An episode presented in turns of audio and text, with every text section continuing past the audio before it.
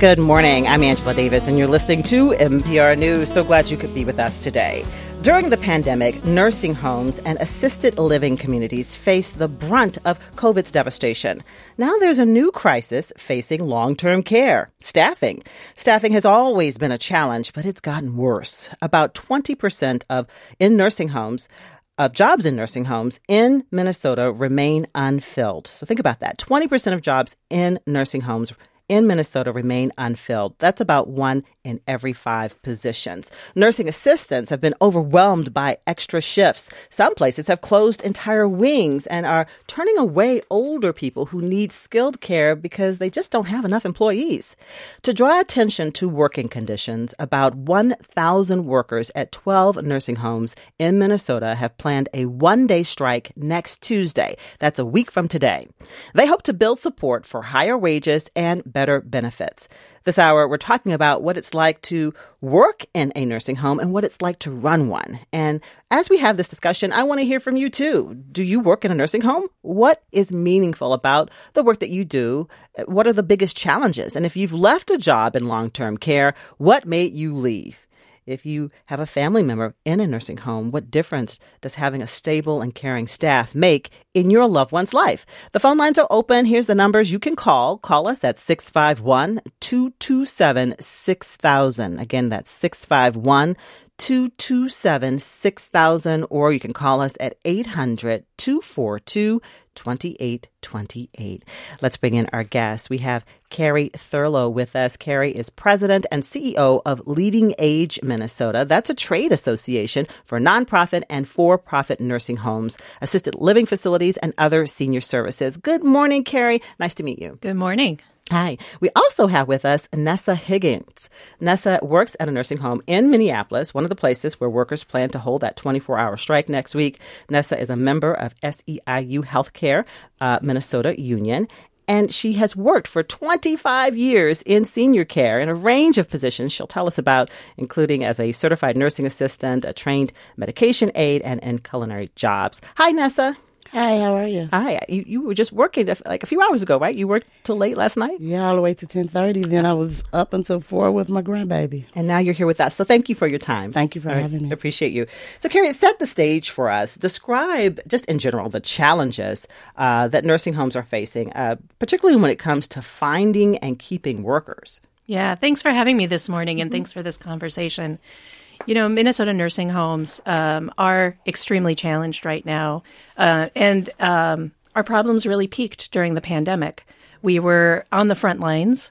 We were stressed, and uh, thanks to caregivers like Nessa and the thousands of caregivers who really uh, put their lives on the line for our Minnesota seniors to take care of them. I really do appreciate that. I'm having a flashback. COVID was spreading, and uh, visitors couldn't come in, and people were, a lot of people getting sick, very sick. Very sick, and our mm-hmm. Minnesota seniors were some of the most vulnerable to those viruses. Mm-hmm. So first and foremost, it can't go unmentioned that we really appreciate every single caregiver that really um, stepped up to take care and provide high-quality care, and really stepped up for in the place of families that couldn't come and visit. That really doesn't go unnoticed. Mm-hmm. But during that pandemic, we also saw a rise of a workforce shortage. We saw our shortage, as you mentioned in the opener, um, we've always had difficulty recruiting and retaining staff in our sector. Um, but that problem really started to grow starting in twenty twenty-one and has remained persistent, mm-hmm. so that even today we have uh, fifteen to twenty percent of vacancies in all positions in nursing homes, which equates to about seventeen thousand job openings. Wow. And then I know we're going to talk to Nessa more about this, the different types of jobs, because it, it's not just um, – nurses, right? You have people performing all types of services. Can you run down That's some right. of the job descriptions as I think about, you know, what, what people who help with medication, right? Sure. So people who live in nursing homes need twenty-four hour care. So mm-hmm. it requires a lot of different jobs, as you said. C N As are the backbone of what we do. They are the direct care workers, nursing assistants. Um, but we also employ R Ns and L P Ns as direct caregivers. Uh, dietary, housekeeping, laundry for those mm-hmm. other daily tasks, maintenance and therapy. Um, there are a wide variety of jobs um, in and these settings. Hygiene, right? Making sure people are Absolutely. Clean, changing clothes, and keeping Absolutely. The rooms clean as well. all. Um, and also just a definition of terms, because uh, I want to make sure everybody has a good understanding of the different type of care uh, that's available. What is the difference, Kari, between a nursing home and and an assisted living facility? Yeah, that's a really good question.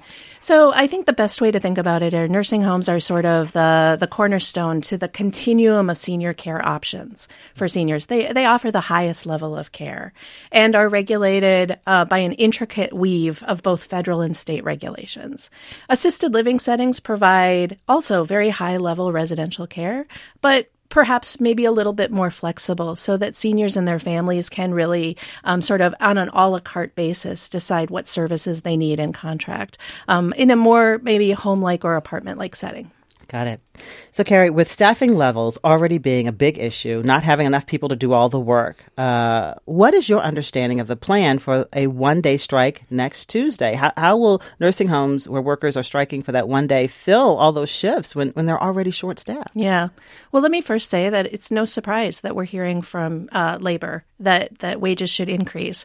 And I want to say that, that providers agree. Uh, we've been calling for uh, wage increases um, and asking the legislature to fund those wage increases for some time. Um, so um, we have, have a lot of agreement here today. Um, but as providers prepare for the one-day strike, um, they um, are working and, and uh, looking at their emergency staffing plans. They'll look to temporary staffing agencies if necessary. Administrative staff that have the credentials to work on the floor will come in and work on the floor to ensure that, first and foremost, they're meeting their obligations to provide good quality care for the seniors in their settings for that one day. Because we're talking, in many cases, uh, not all, but many older people with medical needs. Absolutely. These are frail elderly, and we take seriously the responsibility to ensure that, that their needs are met. Um, and so uh, providers have been working. We uh, are appreciative of the notice that is, is given so that we can plan ahead and are confident that, that seniors in our settings will um, continue to receive care during the one-day strike. Mm, I, I share it with, with both of you when I walked in. Um, my personal experience, my grandmother was in a nursing home um, in uh, Virginia for several years before she passed away. And um, I witnessed, you know, sitting there visiting her, uh, just how uh, how critical of a role all of those uh, nursing assistants and staff members played in, you know, the interactions with her, from brushing her hair to, you know, just, you know, physical touch, uh, eye contact, right? Because people aren't visiting all the time. I mean, they're very much like, the staff members are like family to these to these uh people who are living there. Yeah, that's right. My grandmother also received care in a nursing home.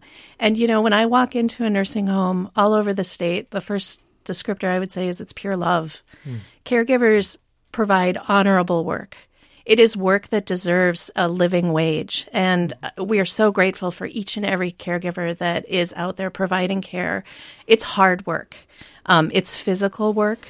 And um Um, I think that oftentimes that goes um, unnoticed or unrecognized, and it's something that I think we can all work together to do better at, at honoring and, and, and supporting and uplifting that profession. We're going to talk about wages in detail in a moment. Vanessa, I want to bring you in the conversation. Uh, you have worked uh, in senior care, I mean, specifically with, with, with elderly folks for about twenty, twenty-five years, uh, and I'm sure there are so many families uh, grateful to you. Tell us about the kinds of jobs you have had over the years and the different duties that you have performed. Well, I've worked in the healthcare field for twenty-five years. Um, I originally got into this because my grandmother fell sick. Mm-hmm. Then my grandfather fell sick. So I'm from Mississippi, where we tend to keep our relatives at home. Mm-hmm. But then we migrated up here to where I seen a di- different atmosphere. So coming into a nursing home setting was no other different than being at home, because they became my family away from my family. You know, my father was also, I took care of my father for the last fifteen years of his life. Um, he originally, he had a stroke, mm-hmm. and I had to go get him from Illinois. He lived with me for fifteen years. For the last five years, he went into heart failure. From there, I was going to work, taking care of my family there, coming from there, taking care of my family at home. It was a twenty-four hour job. It never stops. And this is a special gift. Not everyone has the patience or the ability to do this kind of work. No, you have to be, you have to love people, love life, to come in and give your all to someone else who can't do for themselves. So I said in the introduction uh, that you have worked as a medication aide, you've worked in food service. Again, tell me some of the duties that you have performed in jobs that you've had over the years. Well, as a nursing assistant, you have to care for them and do all of their A D Ls. You have to be their friend. You have to be their sister. Anything that they need for you to be at that time, that's what you have to be. Bathe them, clothe them, feed them. Everything that's involved, as if you're taking care of a baby, your own baby. This is your own personal baby, and you have to make sure that this is done before you leave. Mm-hmm. And the the residents that you have known over the years, they they expect, you know, some consistency, right? Like, they get to know you, and it's disruptive when a, a new person comes through. Oh, yes, it gets real disruptive because the new person don't even know them. They don't know their like and their dis- dislikes. They know nothing. And they're in their space, and they maybe touching them. They're in their space. You're in, you're in their home. This is their home. Mm-hmm. So I mentioned you were working until ten thirty last night. Where do you work now, and, and what do you do? Tell us more a little bit about the work. Um, I work at the estates of um, Chateau, mm-hmm. and I work as a C N A. I work as a cook, a dietary aide, a T M A. I'm all over the building. What's a T M A? Trained medication aide, where you make sure the residents get their medications. So um, you'd be like, Miss Davis, you're supposed to have this, this, and this at such a time. And so you make sure the medication stays on schedule in the right dosage. Yes. Right? And so a typical day for you uh, is, is what? Is it different every day, depending on maybe the temperament of the residents you're working depending with? Depending on the temperament of the residents when you work, you know. If it's one of your regular residents, they like, oh, hi, I need this, I need that. Hey, I'm so glad you're here today. Mm-hmm. Oh, I had this person the other day, they knew nothing. Oh, I'm so glad you're here. Mm-hmm. So it's like, these are your parents, and you're going to take care of them the way you take care of your parents. So you've described what you enjoy about your work, like that you seem like a natural for this, that it, it feeds your soul. But what are the biggest challenges for you? The biggest challenges are... Um, short-staffed. We're very short-staffed. This field is dying out so quick because we're so underpaid. Um, me personally, I have I work every day almost, and I have no health care. I can't afford the health care. I can't afford for them to slash this much out of my check because guess what? Everything has went up. I don't have a retirement plan. I can't afford it. I'm visualizing this because you're taking care of people, but you you don't have the financial means to take care of yourself. I don't have the financial means to take care of myself. Your um, facility that you work at, um, we you know we mentioned that it's one of the, the twelve nursing homes uh, planning that one-day strike a week from today. Um, so the union leaders tell us about a thousand workers will be participating. Um, you're represented by S. S E I U Healthcare Minnesota yes. and Iowa. What are you hoping to bring attention to with the strike? Um, we're just hoping to bring attention to the system that is broken, being underpaid, no retirement benefits, no health care benefits. And we, along with the Minnesota Standard Board, is excited to push this and pass this twenty-five dollars affordable health care and retirement. We know our companies can do it. But they won't do it. They can, but they won't. If you're a nursing assistant and you come to work every day and you work hard, and you sometimes you have to choose between your home family and your work family. Nine times out of ten, your work family is going to win. Your home life is going to go on the back burner because you have to go to work. But we find that the people, the the, the high-ranking members, they get these sick, they get these bonuses at the end of the year. Every year they get these huge bonuses. And in your mind, it should trickle down, but it never trickles down, ever. So, Nessa, in my notes, I have that um, almost half of nursing home workers make less than twenty dollars an hour.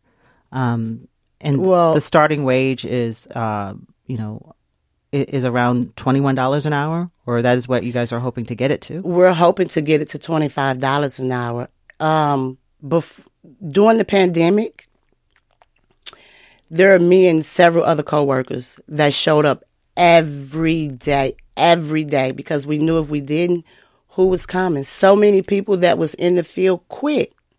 mm-hmm. because they was afraid of COVID. So me and several other coworkers, Shay, Moses, Peter, Veronica, I can, Shanaz, I can name so many that showed up every day for our residents. Why? Because we care. Because this is our family. We have some of these people who've been here, been in this one particular building like twenty-three years. This is our home.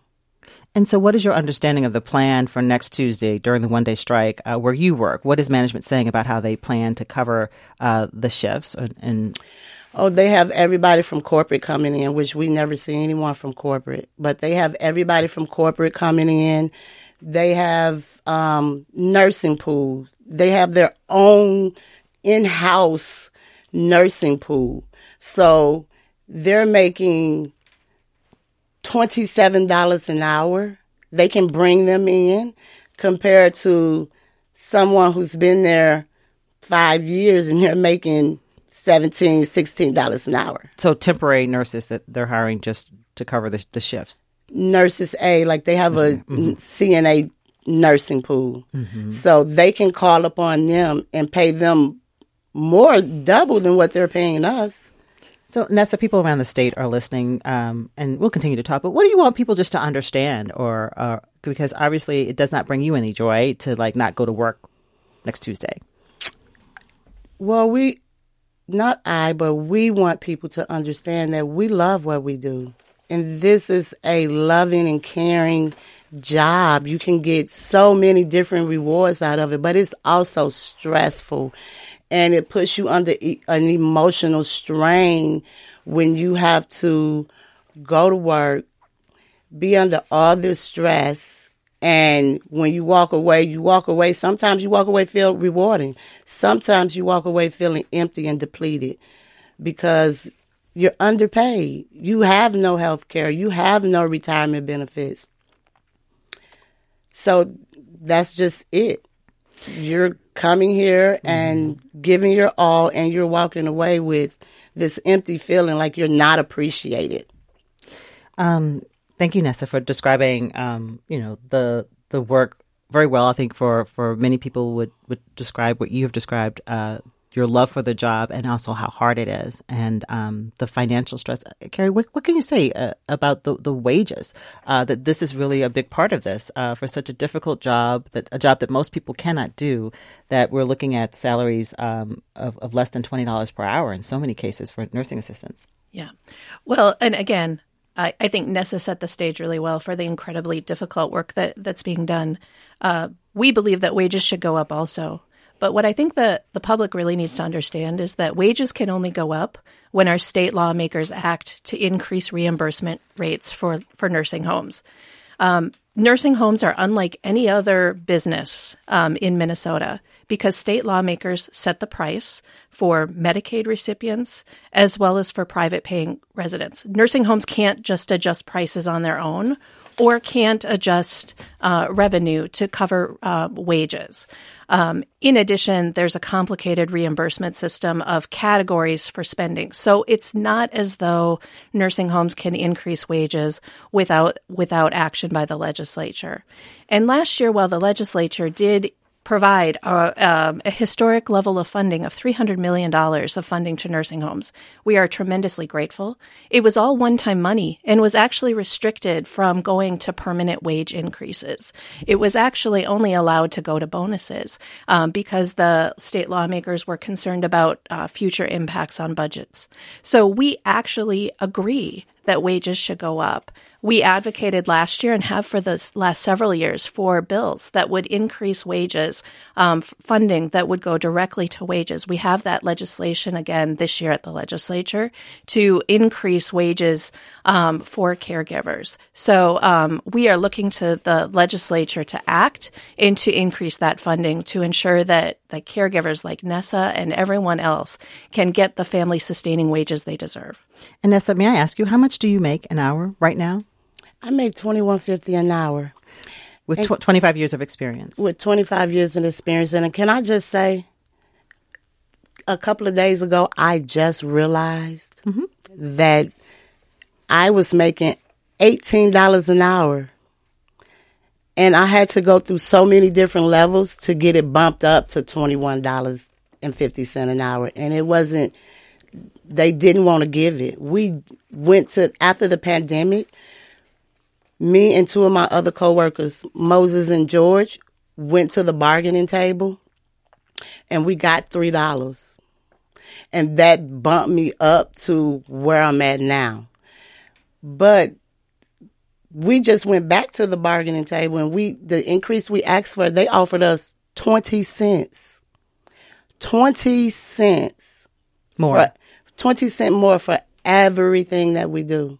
If this was my mother and if, and, and when my father was there, I wanted him to have the best care possible. And what way to have the best care possible than to give your workers a raise and have your have your normal workers that are there. Don't have the residents confused and not knowing what's going to happen from day to day because they don't know who the aides are. And again, my understanding, um, so the, the union uh, believes higher wages, uh, a, a twenty-five dollars per hour minimum wage for nursing home workers would really help attract more people and would address uh, the the care shortage, the number of, of vacant positions as well. Is that right? Yes, we wouldn't have to work oh. two and three jobs. We Some oh aides my, work oh my two and three jobs to make oh. ends meet for just one family. So when are they living? When are they... Having. They living in their jobs. All right, let's bring our, our listeners into the conversation as we talk about, um, you know, what is happening uh, with the nursing home industry, with nursing assistants, people who work in nursing homes. We know that one day from today, uh, next Tuesday, uh, about a thousand workers in nursing homes across twelve nursing homes in the Twin Cities, uh, they'll have a one day strike, trying to draw attention to the staffing crisis there, to the wages.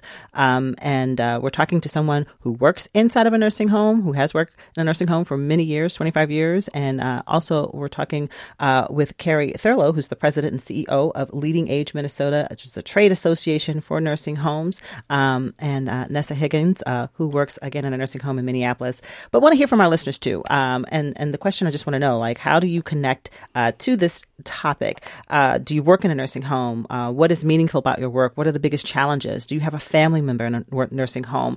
And what have you seen um, with the staff that works there? And what difference does it make having a stable and caring staff Uh, in your loved one's life? You can call us at six five one, two two seven, six thousand or eight hundred, two four two, two eight two eight. Uh, let's uh, bring in a listener in Minneapolis. Deborah's on the phone. Deborah, thank you for listening. Thank you for calling in. What did you want to tell us? I want to say that um, I'm sixty-six years old, and I worked as a C N A and a T M A back in the day thirty years ago, mm-hmm. and it still has not changed. I started off with eight dollars an hour. I had worked like ten years, five years ago, and it ended like uh, uh, sixteen dollars an hour, and working short and working with people at night and working with the nurse at night to, to make sure that people are, are changed and stuff like this. This is the old game that they've been going on, and the, and the politicians should be ashamed of themselves not to pass a twenty-five dollars minimum for C N As right now. When I, when it, this is crucial that people do this. And when they go out on strike, it's a good thing that they, maybe they'll get some attention of these corporations that keep on saying that they can't pay money and stuff when they damn well know that they could. If P C As in this time, when we had to fight fourteen years to give nineteen dollars an hour, then we only work with one person, and the C N As work with several people, sixteen people sometimes, working uh, sixteen-hour jobs a day, being tired and going to another job, working and work the workload that is on your body. Right now, I have a bad back from lifting people, doing changes by myself. So this is uh, it's very disheartening, and it's it's hard to hear that uh, that not much has changed, Deborah. No, it hasn't. If it hasn't changed by now, and it's been thirty years ago, I'm talking about what's wrong. Something's wrong with this system. The training. All right, that's Deborah in Minneapolis. Deborah, thank you for calling in, and thank you for your many years of work. Uh, Kari, uh, a statistic that you, your trade association has shared, uh, you're at uh, LeadingAge LeadingAge Minnesota, excuse me, you're the C E O there. Uh, your organization has st- shared this number that Minnesota has lost three thousand beds in long-term care since the beginning of twenty twenty. Um, and so the the the loss of beds, like what? Tell us more about why that would happen. Sure. Well, nursing homes are financially distressed. Um, lawmakers have not sufficiently funded nursing homes for years. And that's exactly what I heard in the caller and, and what we're hearing from, from workers today. So that nursing homes can't hang on anymore. You know, just since the pandemic, we, we lose beds two ways. Nursing homes outright close. And since the pandemic, uh, twenty-six nursing homes have outright closed. Um, but other nursing homes downsize. Um, that's across the state? Across the state. Um, and we are seeing more and more of that. Nursing homes spent down their reserves and any savings that they had to try to keep the staff that they could during the pandemic. And again, while we were tremendously grateful for the one-time money provided in the legislature last year, we missed an opportunity to provide permanent funding to really um, shore up and support this caregiving workforce and, and to really um, ensure that caregivers are given livable wages. The other thing I heard in the caller was that um, caregivers in our sector should be paid the same as other healthcare sectors. Four in five Minnesotans agree. But wages, whether they're R Ns, um, L P Ns, C N As, or others in long-term care, make uh, woefully less than our friends in other parts of the healthcare system, like the hospital. And that needs to be a, be fixed by the legislature this year. Let's talk with uh, another listener in Minneapolis. This is Stacy on the phone. Hi, Stacy. Thank you for calling in. What did you want to tell us? Hi. Hi, good morning. Hi. Um, so my mom has been in a care facility for, it'll be four years this May. And so she entered kind of during the height of the pandemic. So her first night there, I actually like didn't get to move her in or see her. We did window visits. Um, and so I've definitely seen the post-pandemic staffing turnover and just care challenges. And she had had a stroke and has some pretty severe aphasia. So she's oh. um, not elderly in the sense that she's older or more frail. She's in her sixties, but definitely a vulnerable adult. And, you know, I was chatting with um, with your staff that screened the call, and, you know, it's everything from, you know, those direct personal cares that Nessa has been working really, really hard at for over twenty-five years with, you know, she gets her hair washed like once every other week and gets bathed once a week because they just don't have staffing support to help with those things. Or like technically the facility is supposed to do her laundry for her, but I often have to go pick it up because she runs out of clothes before they can get everything washed and, and completed. And I think that outside of, you know, just the daily personal cares, you know, I think I've worked with four different social workers in the time that I've been there. Mm-hmm. There's been four different nursing directors, you know, other staff turnover, even like, you know, I think in all all areas of, of that care facility. And I'm super grateful for the work that Nessa is doing and for all of the staff that show up. But I think it is really difficult to kind of build that sense of community, and not just, you know, from a patient care safety perspective, but also just, you know, having a, a good quality of life and, and building a sense of community in those care facilities mm-hmm. when, you know, there's so much in terms of turnover with, with the staffing. Mm. Stacy, thank you for, for calling in. And yeah. I, I hope your mom is doing well. Thank you. Um, Nessa, have you seen a lot of, of workers leave? Have you gotten to know people and seen your coworkers leave and, and take other jobs that simply pay more money? Yeah, all the time. And where where do they go? What kind? What can you tell us about about their stories? Um, they either go to the hospital or the nursing pool. Mm-hmm. And and it's because of more money, or why? It's because of more money. Mm-hmm. Like um, the grant, um, the, the one time money. Mm-hmm. Um, she was talking about. Um, they made it to where they were paying them like twenty. twenty-five to twenty-seven dollars an hour for three months. And then you get a five thousand dollars retaining bonus. Well, that was to draw people in. Mm-hmm. Yes, they draw them in. But guess what happened? After they had to go back down to the regular pay that was under us, mm-hmm. they left. Mm-hmm. They went chasing the American dream, doing the same thing they went where the money was. So what's the impact on you when, you know, you come to work, well, so-and-so quit or this person's gone? Does that then mean you have more work or you do double, you're asked to do double shifts? What's the impact on the people left behind when, when that means leave? I will have more work. I'm asked to do double shifts until they hire somebody else. And maybe they, and maybe the person that they hire is going to only last like maybe two weeks because of the pay. Right. They like, when they get that first paycheck, they like, wait a minute. No, I think I'm going to go back over here to where they're giving me the most money. Mm-hmm. And it takes time to train people. It takes time to train people. It takes time for the residents to get to know people. Right, right. And, Kari, you see that, that, that constant turnover. That's something you hear about, too, that the retaining staff. Absolutely. You know, this cycle of sort of one-time money that the legislature has been providing, quite frankly, during the pandemic and even last year, it doesn't incentivize retention. These are people's moms we're talking about. I mean, the caller we just talked about, our moms, mm-hmm. every single senior deserves to have access to high-quality care and to live with dignity. And that requ- that requires us to work together to make sure that we are providing sustainable, permanent funding to support wages that, that can actually be budgeted for. Um, you know, it's no secret that we're all getting older. Uh, we now are home to more than one million seniors here in Minnesota, and this is our future. Um, the legislature has an opportunity to act to fully fund wages so that we can prevent this cycle of temporary staffing and turnover, et cetera, if we all work together to really ask the legislature to fund this commitment to seniors. All right, let's take uh, another phone call. And, and I mentioned uh, we have uh, someone who works uh, at a nursing home in Mankato. This is Hannah that's on the phone. Good morning, Hannah. Good morning. Hi. And and I understand that you're a, a certified nursing assistant uh, in the long-term care unit at Ecumen Pathstone there in Mankato. Is that correct?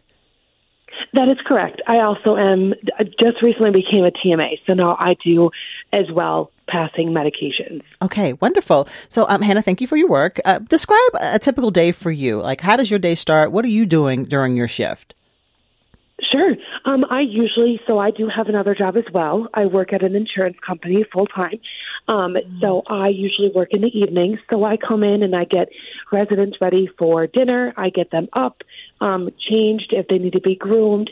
I'd bring them to dinner and then I would bring them back. We would do their A D Ls, which their activities of daily living, um, get, get them ready for bed, go for walks, and just kind of almost hang out and chat with them for a little while mm-hmm. as I'm sure it's been touched on. They're very lonely. Um, so some people really like to talk. So we just kind of talk, and if we have downtime, help. Um, and then we just get them ready for bed. So anything that you would do to get yourself ready for bed, we would then help them. Bathing, get, changing, everything. And what would you describe uh, as sort of the most challenging parts of your job? Because it sounds like you enjoy it. Oh, yes. I was a C N A back when I was in college, mm-hmm. um, and I just restarted about a year and a half ago or so, and my facility is amazing. Um, the most challenging, I would definitely agree, which is the short staffing, the people that come in and realize how difficult this is and then find something else or find something easier that pays the same amount, which is not difficult to find. It's nice we have a little bit of flexibility, um, which is super nice, but really it's the retention is the biggest challenge, um, and the challenge of just the work on your body. And also seeing these um, residents sometimes so concerned as well about, like, the cycle of staff that comes in and goes out. And, mm-hmm. and I hear the same thing quite often. So-and-so is here, and I don't feel like I was taken care of very well. I'm happy to see you. Um, or so-and-so was here and I got taken care of, did get taken care of, and I really like that. But where did this person go? So I would mm. say those would really be the biggest challenges. And what can you tell me about your, your, your pay, Hannah? Uh, what do certified nursing assistants make uh, there at, at Ecumen Pathstone in Mankato? Yeah, so it certified nursing assistants here, we do start out, I believe it's nineteen fifty an hour, and then we Nin- do get... You said nineteen fifty? Correct, mm-hmm. yes. An hour, mm-hmm. And then, I'm sorry, go on, and then mm-hmm. it goes up to what? Um, and then it can vary. So if you are part of a full pool, we have multiple different nursing facilities in Mankato. So I've seen people make up to twenty-seven dollars an hour, but you're going to be part of a float pool, or you're part of, there's those agencies like, for example, Grape Tree. Um, they may can make a lot more, but then the facility has to pay those agency caregivers to come in, and that's also very expensive. But they do make more than those who are regularly scheduled, regularly there. And so, Kari, you, I understand you're on a committee um, that is working to help recruit and retain uh, nursing home workers. What ideas or solutions do you have? What, what do you see as an opportunity? Um, I would really see high school students or students going into college as an option. Give high school school high school students, excuse me, mm-hmm. um, an option to get some college credit or to give them that experience. I know a school here in Mankato has like eight or nine students that are going through the C N A program I've heard about. So that and reimbursement for the schooling that's needed. Mm-hmm. Is, my facility is amazing and does reimburse and does give that option. Um, but that's kind of a hurdle, is the classes are very expensive sometimes to get certified. And if it is an option to be reimbursed for that, that would bring in some more people. Um, but also retention, of course, is the pay. It is very back-breaking work. It's not an easy job. It's mentally taxing. Even if it's an easy day, um, physically, mentally, it's still really saddening to go in and see these people kind of alone or hear them talk about how lonely they are. You described it, back-breaking work that's mentally challenging, and then you've also said it starts, you know, the pay can start at nineteen dollars an hour. So, Kari, um, I'm, I'm sorry, um, you're, Hannah, you're working two jobs. You ha- you're working at a, uh, in insurance, and you're doing the certified nursing assistant job at night. What's your plan? I mean, your career goals? Are you going to pursue one or the other, or what are you thinking about the future? Yeah, I actually have, um, I've almost completed my master in business degree. So my kind of career goal is kind of pivoted a little bit. I really enjoy working in my insurance company that I do work at, and so I definitely will stay there. Um, I started this up again just to get something else, get kind of more physical, and I miss working with people, and I'm very, I like to be very caring to other people. Mm-hmm. Um, so that's why I work two jobs. Part of it is for fun, part of it, you know, to make a little bit more. Um, but honestly, I am really considering going back for nursing and being able to incorporate that in both into my insurance position, but also be able to be a nurse and be able to help out where there's definitely a major shortage. All right. Well, Hannah, thank you for your, for your time. Uh, we've been talking to Hannah there, a certified nursing assistant uh, in the long-term care unit at Ecumen Pathstone in Mankato. Thank you, Hannah. Uh, Kari, as we talk about wages, this this money, mm, um, what can um, what can your organization do, uh, your members do to, to help to, to raise these wages, even if the state legislature doesn't act? Um, because we know some nursing homes are very profitable. There there has to be some some flexibility uh, to raise wages and maybe get some reimbursement, right? You know, the story, though, just just to be really clear, nursing homes in Minnesota are not profitable. Most are making negative operating margins and have been do- doing so since the pandemic. Um, the reality is our reimbursement system is broken. In order for an individual setting to raise wages, they have to first uh, spend the money and then get reimbursed. And it is a two-year delay. Um, so essentially, providers are floating the state uh, two year, uh, uh, funding for two years before they get paid back. Um, since the pandemic, most nursing homes have depleted their reserves. Many stepped up and provided wage increases through reserves, um, not always the best business practice, but something that they felt was right to do because they wanted to support the caregivers. But the reality is those reserves are depleted. Uh, the reality is that there isn't extra cash on hand. And so unless the legislature steps in with a widespread sector-wide investment, it is going to uh, be very difficult to raise wages to the level that caregivers deserve, which is why we've introduced the legislation this year that would provide a um, an average of a five dollars an hour increase to caregivers this year. Nessa, tell me about your personal life. H- have you struggled to pay bills? Yes. Yes. With what I make, even at twenty-one fifty, I'm struggling to pay bills because guess everything's went up. Mm-hmm. And I'm still making the same thing I was making when it was at a lower price. Mm-hmm. And I just feel like, why not? Who should be getting a big bonus at the end of the year for doing nothing, for just pushing pen and paper, or coming up with some ideas that you even neglected to run by the workers to see if this is going to work? No, put the money to the to the workers. Let's take another phone call from a listener as we talk about um, the nursing homes and, and the staffing uh, crisis that they are facing, and a one-day strike that is happening one week from today at twelve different nursing homes across the Twin Cities, about one thousand workers involved in that one-day strike. In Alexandria, Kylie is on the line. Good morning, Kylie. What do you want to tell us as we talk about nursing homes? Good morning. Um, I just wanted to kind of touch base on some of the things you guys have been talking about this morning. Um, I've worked in healthcare for about eleven and a half years as a C N A, a T M A, a restorative aide, um, and I worked through COVID, and we lost so many workers for multiple reasons: afraid to get sick, the burnout. Um, We had to shut down a whole wing on our nursing home because there just wasn't enough staff to care for that wing, and had to move people around.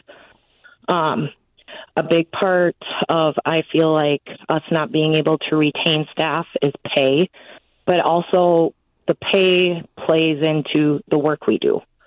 So you are stretched so thin. It is a job that is mentally taxing, physically taxing, and emotionally taxing. And I think a lot of people don't stay in these positions because it's like, it's so stressful. Why would I continue to do that when I could work another job and get paid the same, if not more, and have way less stress? And, and so they're not getting compensated for the work they're doing. And Kylie, what are your thoughts about, um, you know, the one-day strike? It, it's nursing homes here primarily in the Twin Cities metro area. Uh, but do you think that that's going to have an impact, that it, it will bring attention to, you know, the work conditions and the pay? I, I think it very much will be an eye-opener, um, and maybe uh, get the attention of our legislator, um, because we have a big influx in needed care for our growing senior population. Yeah. And if we do not get people recruited and retained, we're going to have a really big problem on our hands. Mm-hmm. We already do. It's already starting. Mm-hmm. So where do we go from here? Thank you, Kylie, there in Alexandria. Thank you uh, for the work that you do. Uh, another phone call in uh, Saint Louis Park. Uh, Galen is on the phone. Good morning, Galen. Thank you for waiting and for listening. What do you want to tell us as we talk about uh, the staffing crisis in nursing homes? Yes, thanks for taking my call. I'll try to keep mm-hmm. it short. I agree with everything I've heard. My experience comes, I'm fifty-nine, my experience comes when I was forty-two, and I worked at Walker. I worked in the kitchen for nine months, and then I was uh, promoted to hospitality coordinator. Nine months in the kitchen was horrific. Everyone was disgruntled. They were just about to get into a union. However, there were people coming in when people, cooks coming in when people called in sick, sick on Christmas. And this one woman said, well, people have to eat. Therefore, I want to say that people, you know, do care, the, the people who aren't recognized, such as the kitchen, period. The other thing I wanted to say, once I was Uh, given this so-called, well, this promotion, which wasn't much either. At the time, it was like eight twenty-five. And I would get things ready for board meetings and muffins and cart them up and this and that. And I just found, like, first there was all this chatting. Then they would go into the boardroom or what have you, you know, eat some muffins, whatever. I had to throw everything out. And I just think there was a big, then, uh, shoot, for lack of better words, oh, space. I can't, I'm sorry. There was just a big separate from the hierarchies. You're talking again, about a, a disconnect between management and, and the workers, thank like you. Nursing assistants. And therefore, mm-hmm. thank you very much. Okay. And therefore, before I hang up, okay. that... these kitchen people would see this and they just wouldn't care anymore. All right. So thank you, Galen. And and so Nessa, I want to ask you uh, about this. The um the you know, there are many people who have, you know, concerns about the quality of care, because I, I think you seem to demonstrate that you are an exceptional worker, but not all uh, nursing assistants are as caring or care or or perform at the level that you seem to be performing at. And is that due in part to the low pay? Do you think that some people are, are just don't care about the work as much, or because they just don't have the incentive to do a great job because they, they feel they're so paid so poorly? Yeah, and uh, that, and you'll know right off the bat within the first two weeks if somebody's just there for a paycheck. Right. Because they won't return. But it's a staffing crisis, so you got to hire who who will take you the job. You got to hire who's going to fill out the application and come in there. Mm-hmm. And you take who you can take. Mm-hmm. But with that being said, this is a very stressful and draining job. When you have to go home with your, like she said, it's back-breaking work. You go home with your feet burning, your back burning, your brain is just dismantled. And you like, oh, okay, you got to go back gotta, tomorrow. Got to get in here and take a shower because I got to go back in the morning. And and then, Kari, in our last minute here, um, there's an opportunity. People listening maybe who are not connected to this and, and learning more about it. Uh, what can you just members of the public do? Like, what do we do if we want to see a change? Well, I would say um, this has been a great conversation.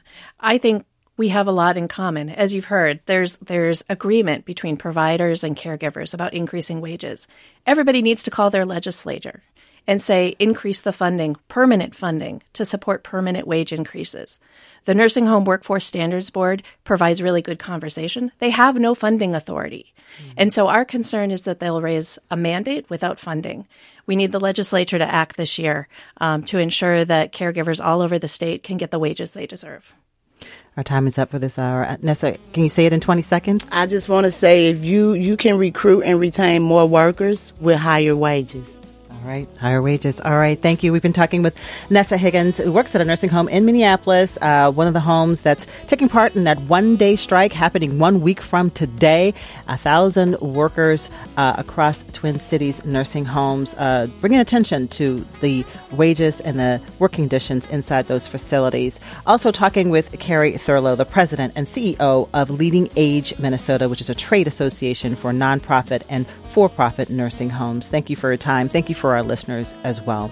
Uh, this conversation was produced by Maya Beckstrom. We'll talk again tomorrow morning, everybody.